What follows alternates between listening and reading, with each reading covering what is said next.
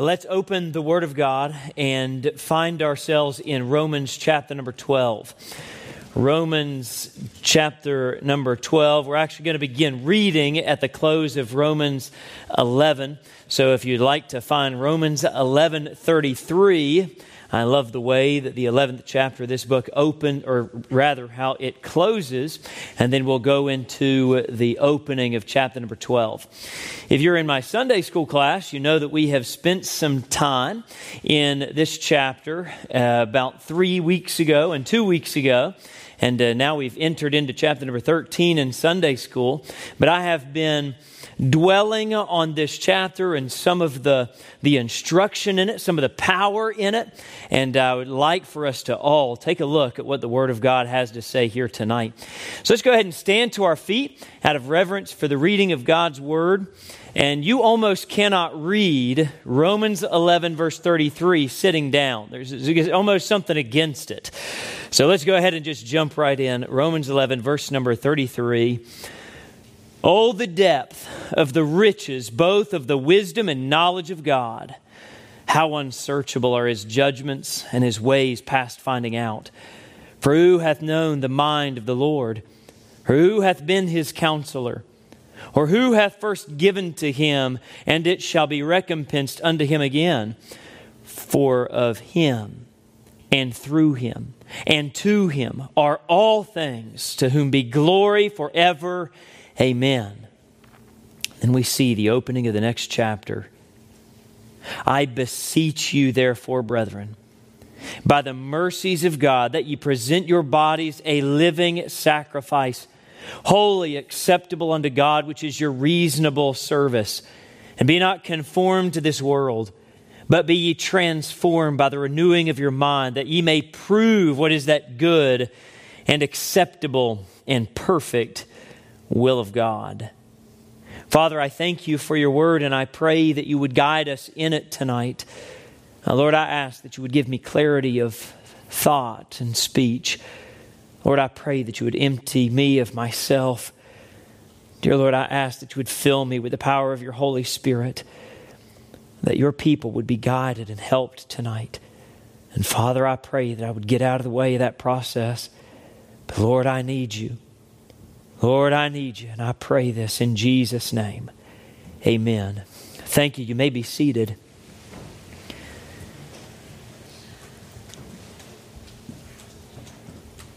When you speak to someone about the Lord for the very first time, you can almost imagine what their mind is thinking. First off, why is this guy showing up on my doorstep? Oh, great, another salesman. Why is he interrupting my day? Why does he think that it's his business? And then as the conversation goes on, if you're fortunate enough to be able to get into the conversation for any length of time, there may be a thought behind the eyes of the person that you're talking to, a question, if this God is real, I wonder what I can get from God. And so many people, they go into religion looking for an answer to that question. What can I get from God? Many who've already been saved by the grace of God, they see their life playing out day by day, and they look at God's work in their life, and they are wondering why God isn't giving them more. And that's just another way of asking the question, what can I get from God? I've heard others say that I haven't got anything from God. And that's not true at all. For the greatest gift that has ever been given to all mankind was given to us by God. For the wages of sin is death, but the gift of God is eternal life through Jesus Christ our Lord. And that greatest gift that's ever been given to mankind was given from heaven above for all who will call upon him, that they might be saved. And that gift is the gift of eternal life by way of his Son, Jesus Christ. So if you're wondering, what can you get from God? It is forgiveness. It is to be justified before the Father. You can get redemption. You can receive eternal life. There's a lot of things that we can get from God. But when I come to Romans chapter number 12, it seems that the tables in the heart of the believer should turn. That it should not be our quest every single time we go to the Lord in prayer, or every single time our minds begin to think on the heavens. And we should not always conclude with that question of what can I get from God, but rather I believe more appropriate for those who have received Christ as our Savior, that the nature of the Christian life is not about what we can get from God, but it's what can we give to God. That's the entire purpose of the opening of Romans chapter number 12. In fact, if you were to do a survey of the first 11 chapters of the book of Romans, you will find that they center on that theme of salvation. And they discuss the depravity of man, for in Romans 3:23 and Romans 6:23, we see that sin is the problem and all of us have it.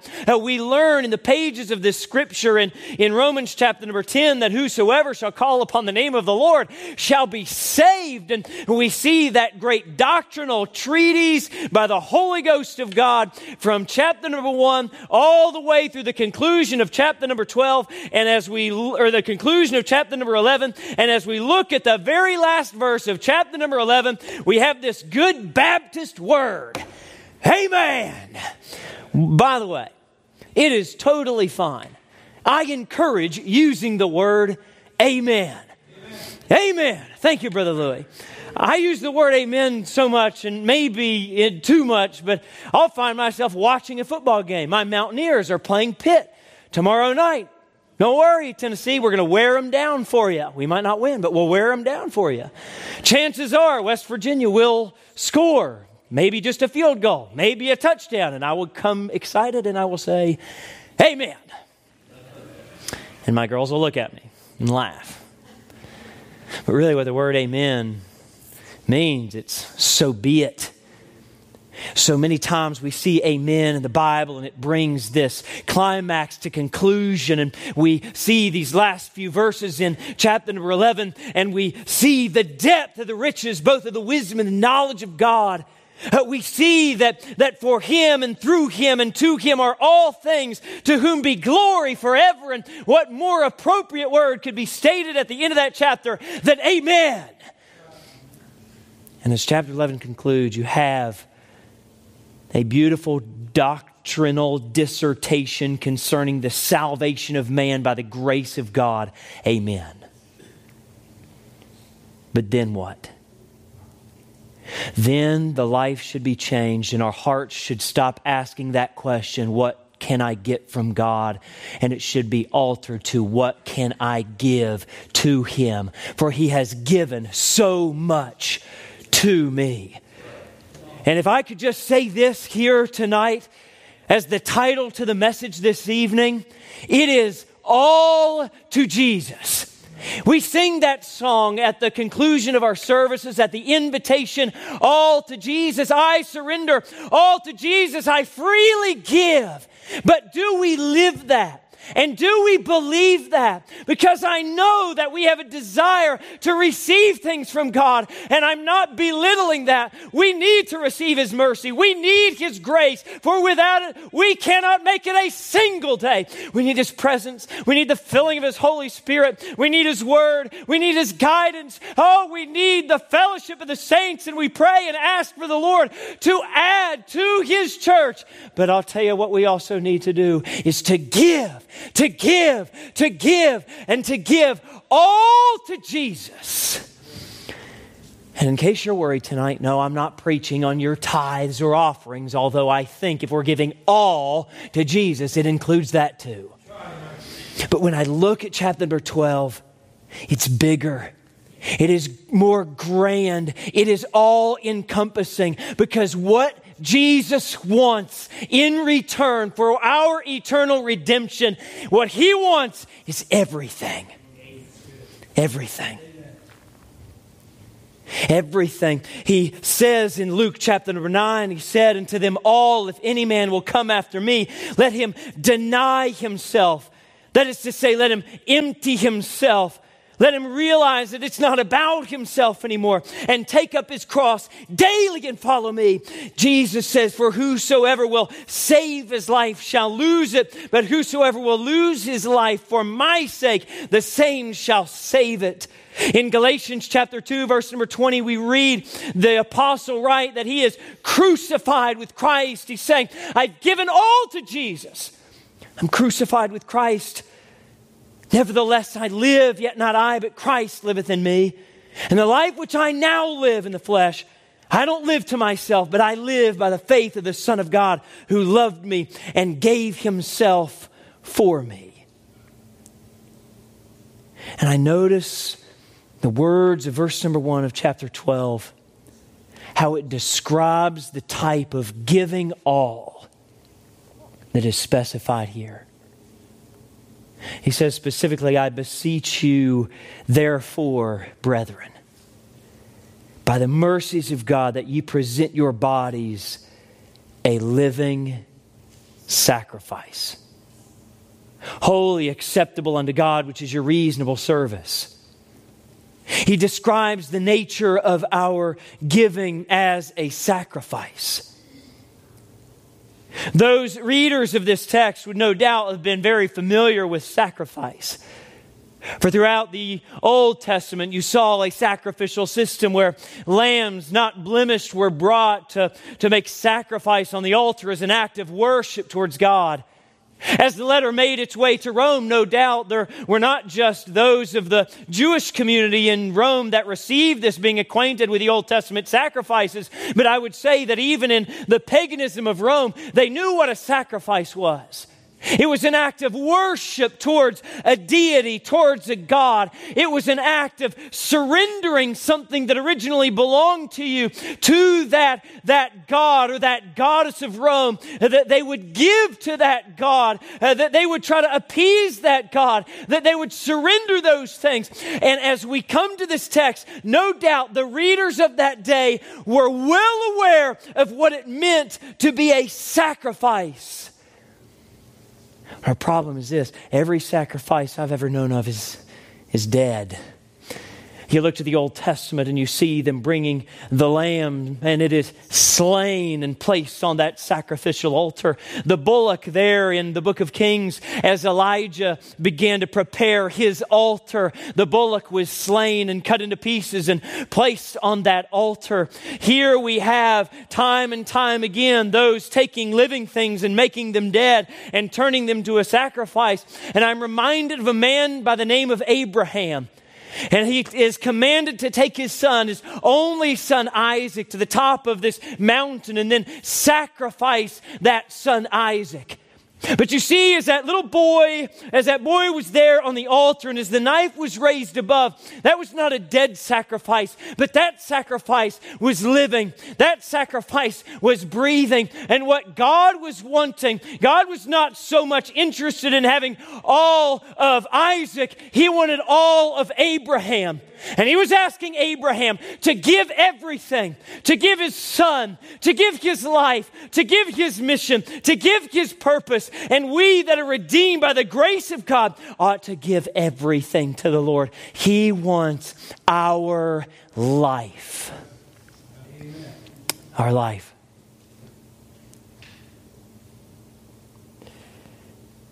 As I look through this verse number 1 and 2, and so what is my life if I'm to offer living sacrifice?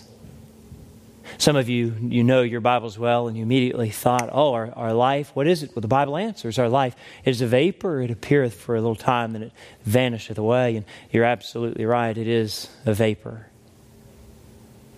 Speaking of its brevity. But what is our life made up of? What is it composed of?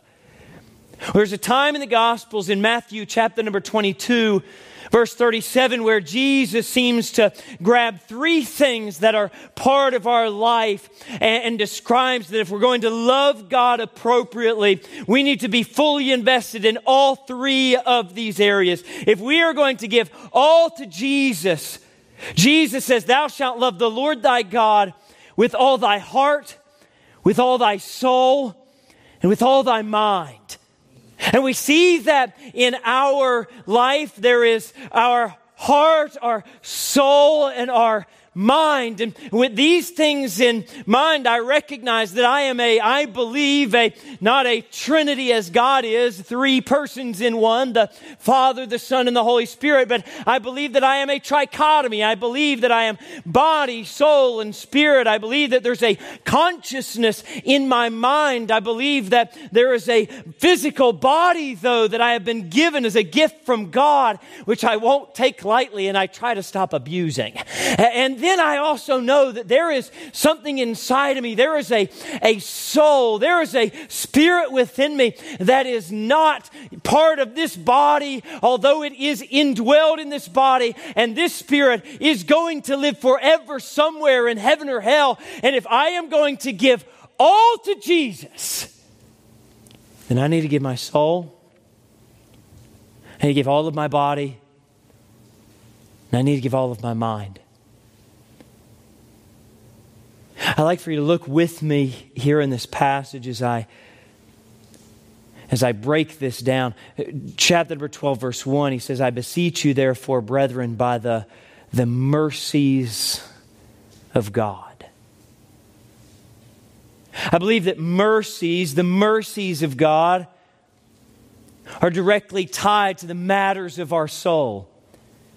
Mercies are tied to the book of salvation, to salvation throughout the book of Romans and throughout the Bible. For if it were not His mercy, we would never be able to find salvation for our soul. It is His mercy which allows our soul to be at peace with God. It is His mercies that allow us to come into the presence of His love and the glories of His presence.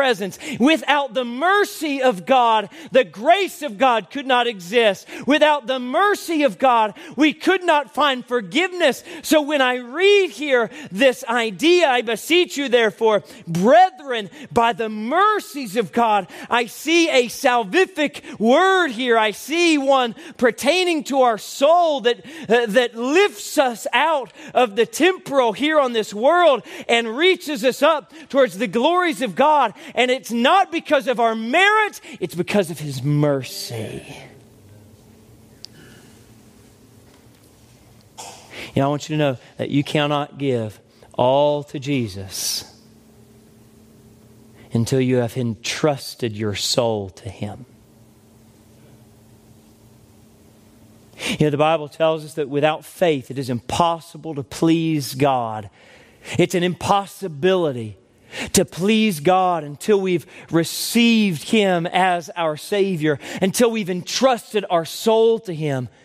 And I don't know who may be here in need of salvation tonight, but I remind you what the Word of God says. And what it's saying is that there is no other name given among men, no other name under heaven given among men, whereby we must be saved. And we cannot give everything to God until we have first and foremost given our soul to Him, entrusted Him to forgive us, to cleanse us from all unrighteousness, that the sacrifice of Jesus on the cross would be sufficient for our soul. And this is the hardest thing for some people to do because they feel that in order for their soul to be at peace, they must take the reins of it captive again and work and labor before the Lord to prove themselves when that's not the case at all. We simply surrender our salvation and entrust it to the Lord. You know, some of the problem with the way that we talk about our salvation is that it seems when we phrase it that way that the possession of that salvation is ours. But if you read the words of Jesus Christ in the book of John, I believe it is chapter 10, you learn that, yes, he gives you something called eternal life, but then he takes something for himself called your soul. Oh, he speaks that we, once we are saved, he gives us eternal life, but then he places us in the hand of the Father and in the hand of the Son and then sealed by the Holy Spirit of God. And friends, if you've received Christ as your Savior, your soul is in the hands of God, and no man can pluck that out. No man can pluck that out. And if you want to give all to Jesus, you got to start with your soul. Oh, religious formalism won't do it. Tithing won't do it. Singing in the choir won't do it. None of those things will do it. It's all by his mercy. It's all by his grace. We must first give our soul to him. But I love how it goes beyond just that initial moment of salvation as he comforts our soul. Because when I read the Bible, I notice it says, I beseech you, therefore, brethren, by the mercies of God. You ever notice that? See, God just doesn't have mercy. He has mercies. Oh, there's more of them. There's more of them, and I won't take time to go through everything I've got written down here, but if I could I just share you some of the mercies that are just a couple pages over in your Bible in Romans chapter number 8? How about this one? Romans chapter number 8, verse number 31 says this. How about this for something that we have as a result of his mercy? What shall we say then to these things? If God be for us, who can be against us? Oh, give him your soul and you'll gain his mercy. Oh, and he'll be for you, not against you. I notice here as I continue to read down even further, verse number 34, it says, Who is he that condemneth? It is Christ that died, yea, rather that is risen again, who is even at the right hand of God, who also maketh intercession for us. And we have the mercy of his interceding work. We see in verse number 35, who shall separate us from the love of Christ? Boy, I love this about his mercies. Is that it describes that because of his mercy, tribulation can't separate us. You may think, well, Pastor Jared, you don't understand the immense pressure that I am under right now and the attack that I'm feeling, and I may not. I may never taste a drop of the severity of what you're going through here tonight, but I can promise you this, that the mercy of God is there. And if you would give it all to Jesus and rest your soul on the promise of his mercy, that he will not leave you. He will not allow you to be separated from the love of Christ, whether it be tribulation that comes, whether it's distress, whether it's persecution, whether it's famine, whether it's nakedness, whether it's peril, whether it's sword. Yes, as it is written, for thy sake we are killed all the day long. We're accounted as sheep for the slaughter. But in all these things, it says, we're more than conquerors. Why? Because of his love. Why is his love there? Because of his mercy. And if you would just entrust, give him your soul, he'll carry you through. Oh, he says that he's persuaded that neither death, nor life, nor angels, nor principalities, nor powers, nor things present, nor things to come, nor height, nor depth, nor any other creature shall be able to separate us from the love of God which is in Christ Jesus our Lord. Which is the only way to be the beneficiary of his mercy is to give him your soul.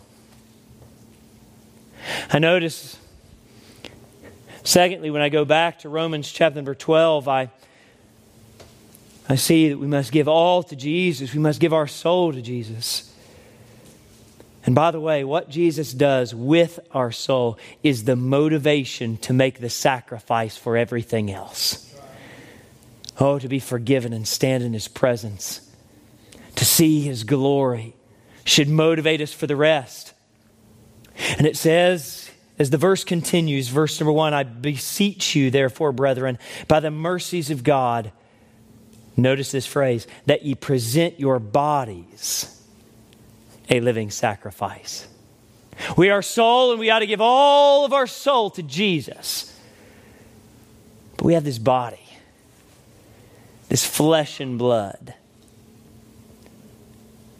I notice that what we are supposed to be doing with this body is to present it, that ye present your bodies. My mind is held captive to the first few words of this verse as well. I beseech you. That word beseech in the Greek is parakleo. It is this idea of coming alongside. It's also used to describe the work that the Holy Spirit of God does. It's this idea of comfort as well as invitation. And what the Apostle Paul is saying is he's saying, hey, I have presented my body as a living sacrifice to the Lord Jesus Christ. I have given Him my soul. I have given Him my body. And hey, I want you to come alongside and get in on this. I want to invite you, encourage you. I want to strap a tow rope around you and drag you over here, because if you're not presenting your body a living sacrifice, you are missing it.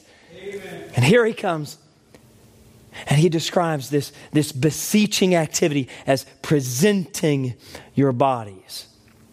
Once again, drawing back to the Old Testament picture that was pointing to Jesus as they would present these sacrifices. And I'll tell you, once they put a sacrifice on the altar, they weren't taking it back to the house.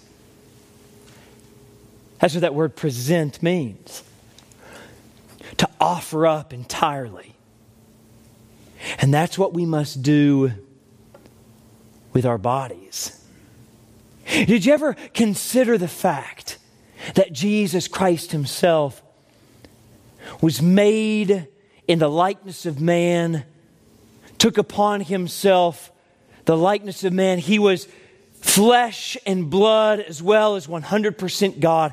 And in 1 Peter chapter 2, verse number 24, it specifies this. Listen carefully. It says, who His own self bare our sins in His own body on the tree, that we, being dead to sins, should live unto righteousness, by whose stripes you were healed.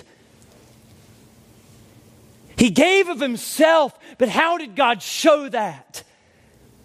He put all of our sin in the body of Jesus Christ. And you might not think about those 10 fingers and 10 toes that you have. If you're missing any digits, I'm sorry. I didn't mean to embarrass you. You may not give much mind to your legs or your back, your arms. And you may wish even that image that glares back at you every morning in the mirror looked a little bit different. I have these little lines over here that have been appearing. I used to kind of like them at first because everybody thought I was a little kid. And I think maybe sometimes I still look like one. This body ages, doesn't it? But every time we look down at our hands, or every time we shave our face, begin to fix our hair and clothe ourselves for the day, let's be reminded that that body that we have been given by God, that we are clothing, that we are shaving, that we are preparing, ought to be first and foremost prepared for His glory.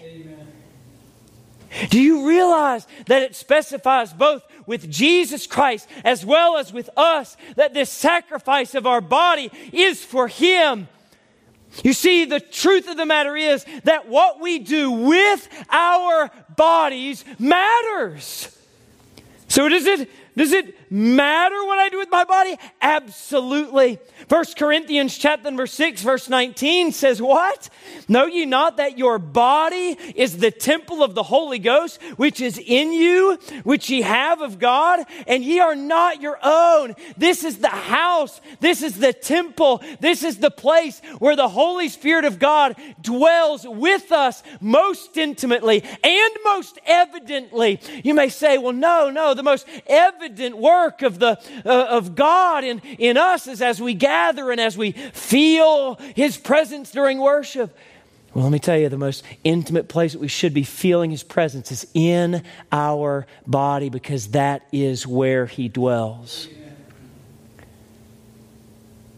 And this might seem like a silly thought, and I'm not trying to pick or get onto anyone, but I have seen people do some crazy things with their body. Between piercings and tattoos, head to toe, distortions. I heard recently of someone getting branded. The first guy I ever saw get branded. Did you know that was a thing? I don't know if you did or not. You probably did. First guy I ever saw get branded was in basic training. That guy was nuts. He thought it'd be really cool if they just took a hot iron and pressed it on his arm and let that thing bubble up. He was crazy. He was abusing his body. And I'm just wanting to clarify the fact that if we are going to give all to Jesus, it's not just about our soul. It's our body as well.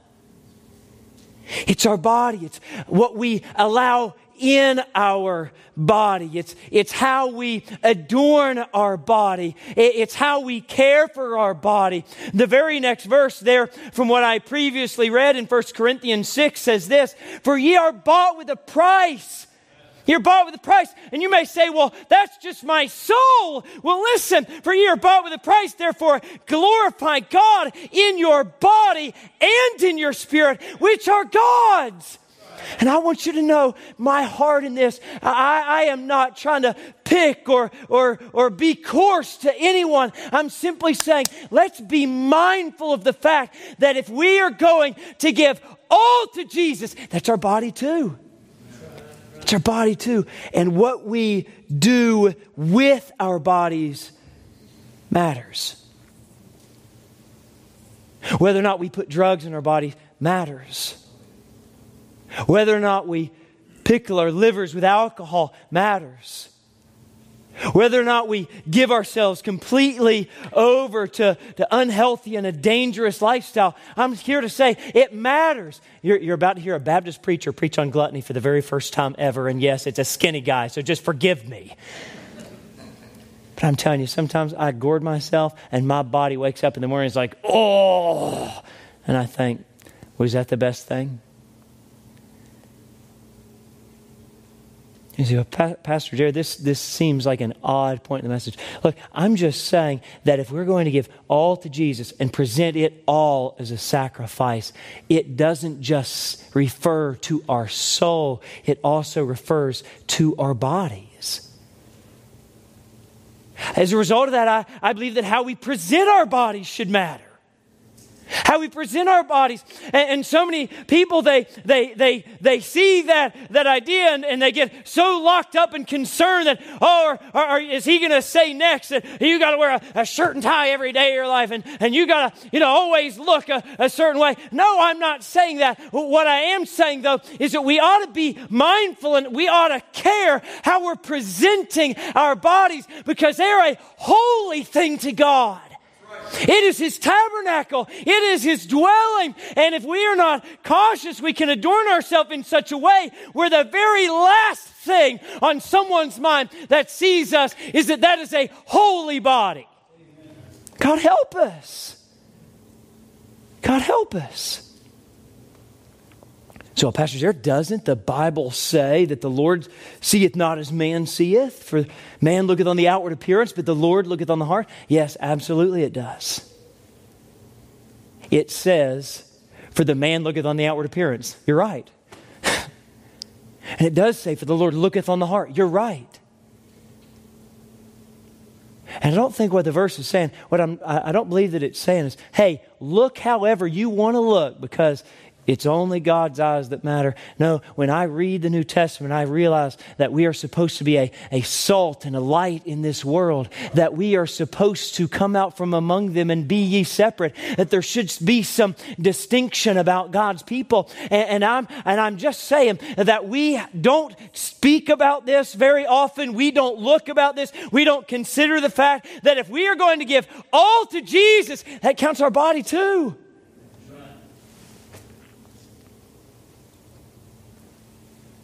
We're three-part. We're a soul, we're a body, and we're a mind. Some of you are like, whew, glad he's getting off that body thing. If we're going to give all to Jesus,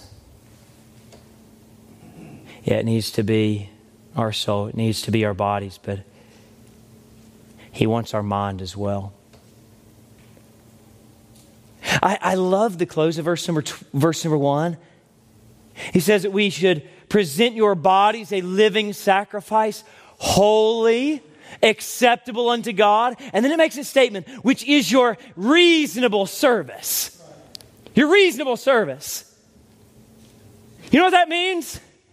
That means you give him everything because it's a reasonable request. With all that he's given you. Remember, as we have been saved, now the question is not, what can I get from God? It's what can I give to him? What can I give to him? Because when I look at what he's given, it just makes sense in my mind that I give him everything. All to Jesus I surrender. All to him I freely give. I want him to have everything. And that statement, which is your reasonable service, it is a statement not concerning the soul, not concerning the body, but concerning the mind. In other words, it's this idea that, hey, you're thinking about it. You're thinking about it, what he's done for you, what you're doing for him. It's not passive, is it? No, he's saying you're doing this because you've had this thought in your mind. He's done so much for me. I'm thinking about that. There's some things I need to give to him. I want to give him my soul. I want to give him my body. I want to give him my mind. And having made that statement reasonable, this idea of reasoning, this logical application, this logical process for what he's done, then we burst onto verse number 2. And he says, be not conformed to this world, but be ye transformed by the renewing of your mind. Your mind. You know what I have heard this preached with so many different emphasis, all very biblical, by the way. I could, for example, emphasize the contrast between being conformed to this world and being transformed by the renewing of your mind. That our minds are inherently conformed to our culture, to the ideals, to the values and the morals of the world. And we need to, in contrast from that, focus on the renewing of our mind in the likeness of Christ, that our mind would mind spiritual things and our heart would be set toward spiritual things. And I've seen and I've heard that preached, and I think that's helpful, and I may preach that some other time. But tonight, this is what I want to emphasize from this text. Be not conformed to this world, but be ye transformed by the renewing of your mind. I was thinking about this idea that as verse number 1 closes out with this idea of reasoning, it is your reasonable service. And as you're reasoning, your mind is renewed. In other words, there's something very intentional happening in your mind. It's not accidental. You're not coming into the work week accidentally. You are thinking about the fact that you are bought with a price, that you want to give all to Jesus, that your soul has been purchased by his mercy, that your body is not yours, and you are actively wanting to conform your mind to his. And in every situation, you're not just going about the humdrum life, but you're constantly in that prayerful thought, Lord, what will thou have me to do? What should I be thinking? What should I be loving? What should I be hating? What should I be cherishing? Lord, search Search me, O God. See if there be any wicked way in me, and lead me in the way everlasting. It's this continual present state of mind that I am giving all to Jesus because he is worthy. Amen.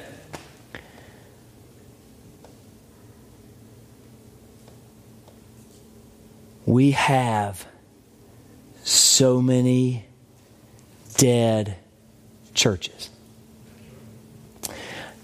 It's the truth. By the way, I'm not thinking of the one you think I'm thinking of or whatever. I know how you people are. Oh, he must be talking about so-and-so. No, just generally speaking, there's churches closing their door every day. There's a lot of dead churches. You know why? It's because there's a lot of believers who are not mindful of the reality of their purchased redemption, and they are not living in conscious light of that. It's become mundane to them. That's how churches die. That's how our spiritual life begins to wilt and wither. It's because we have forgotten to be mindful that we are giving all to Jesus because he has given all to us, that we are giving him our soul, that when worries overwhelm us, when fears overcome us, that we cast all of our care upon him and we find peace for our soul. We have been redeemed by his mercy. We look at our bodies and we have a conscious understanding as we clothe ourselves, as we prepare ourselves, as we conduct ourselves, as we put whatever it is in our bodies and take part in whatever activities we take part of with our bodies, we do so in a way that is mindful of the fact that we're giving all to Jesus. And from the time the alarm goes off in the morning, the time that our mind slips into dreaming at night, we have a consciousness, an awareness that we are putting our lives on the altar and giving it all, soul, body, and mind, to Jesus. I wonder how many of us could say honestly that's a description of our spiritual life right now. Could I come before this congregation and say, you know what, I've given him all of my soul, all of my body, and all of my mind? To be honest, I don't know that I could say that. That means there's a renewing work that needs to keep happening. And he's promised by the Holy Spirit of God that he will help do that work of sanctification within us, that purifying process. But could we do inventory this evening? Maybe there's some here who've never given him their soul. If you were to die tonight, you would slip into the flames of eternity because you've never received Christ as your Savior.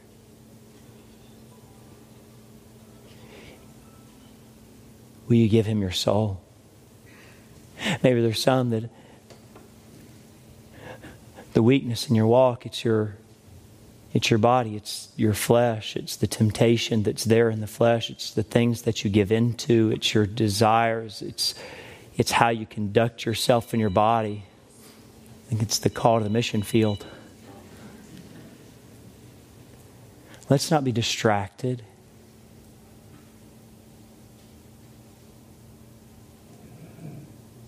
What is the area that, boy, it seems like, oh, we're starting to grow spiritually, but boy, my body, there's still a little bit that I'm holding back for me. I need to give it all to Jesus. Maybe it's not your soul, maybe it's not your body, but between your ears, there is a battle of thoughts that go back and forth between the way of this world and what God would have us to be mindful of. There's a consciousness to our Christian walk where even the things we do for the Lord, we are aware that we're doing them because his mercy and because of his grace. Let's examine where we are this evening. And let's beg God to do his perfect work.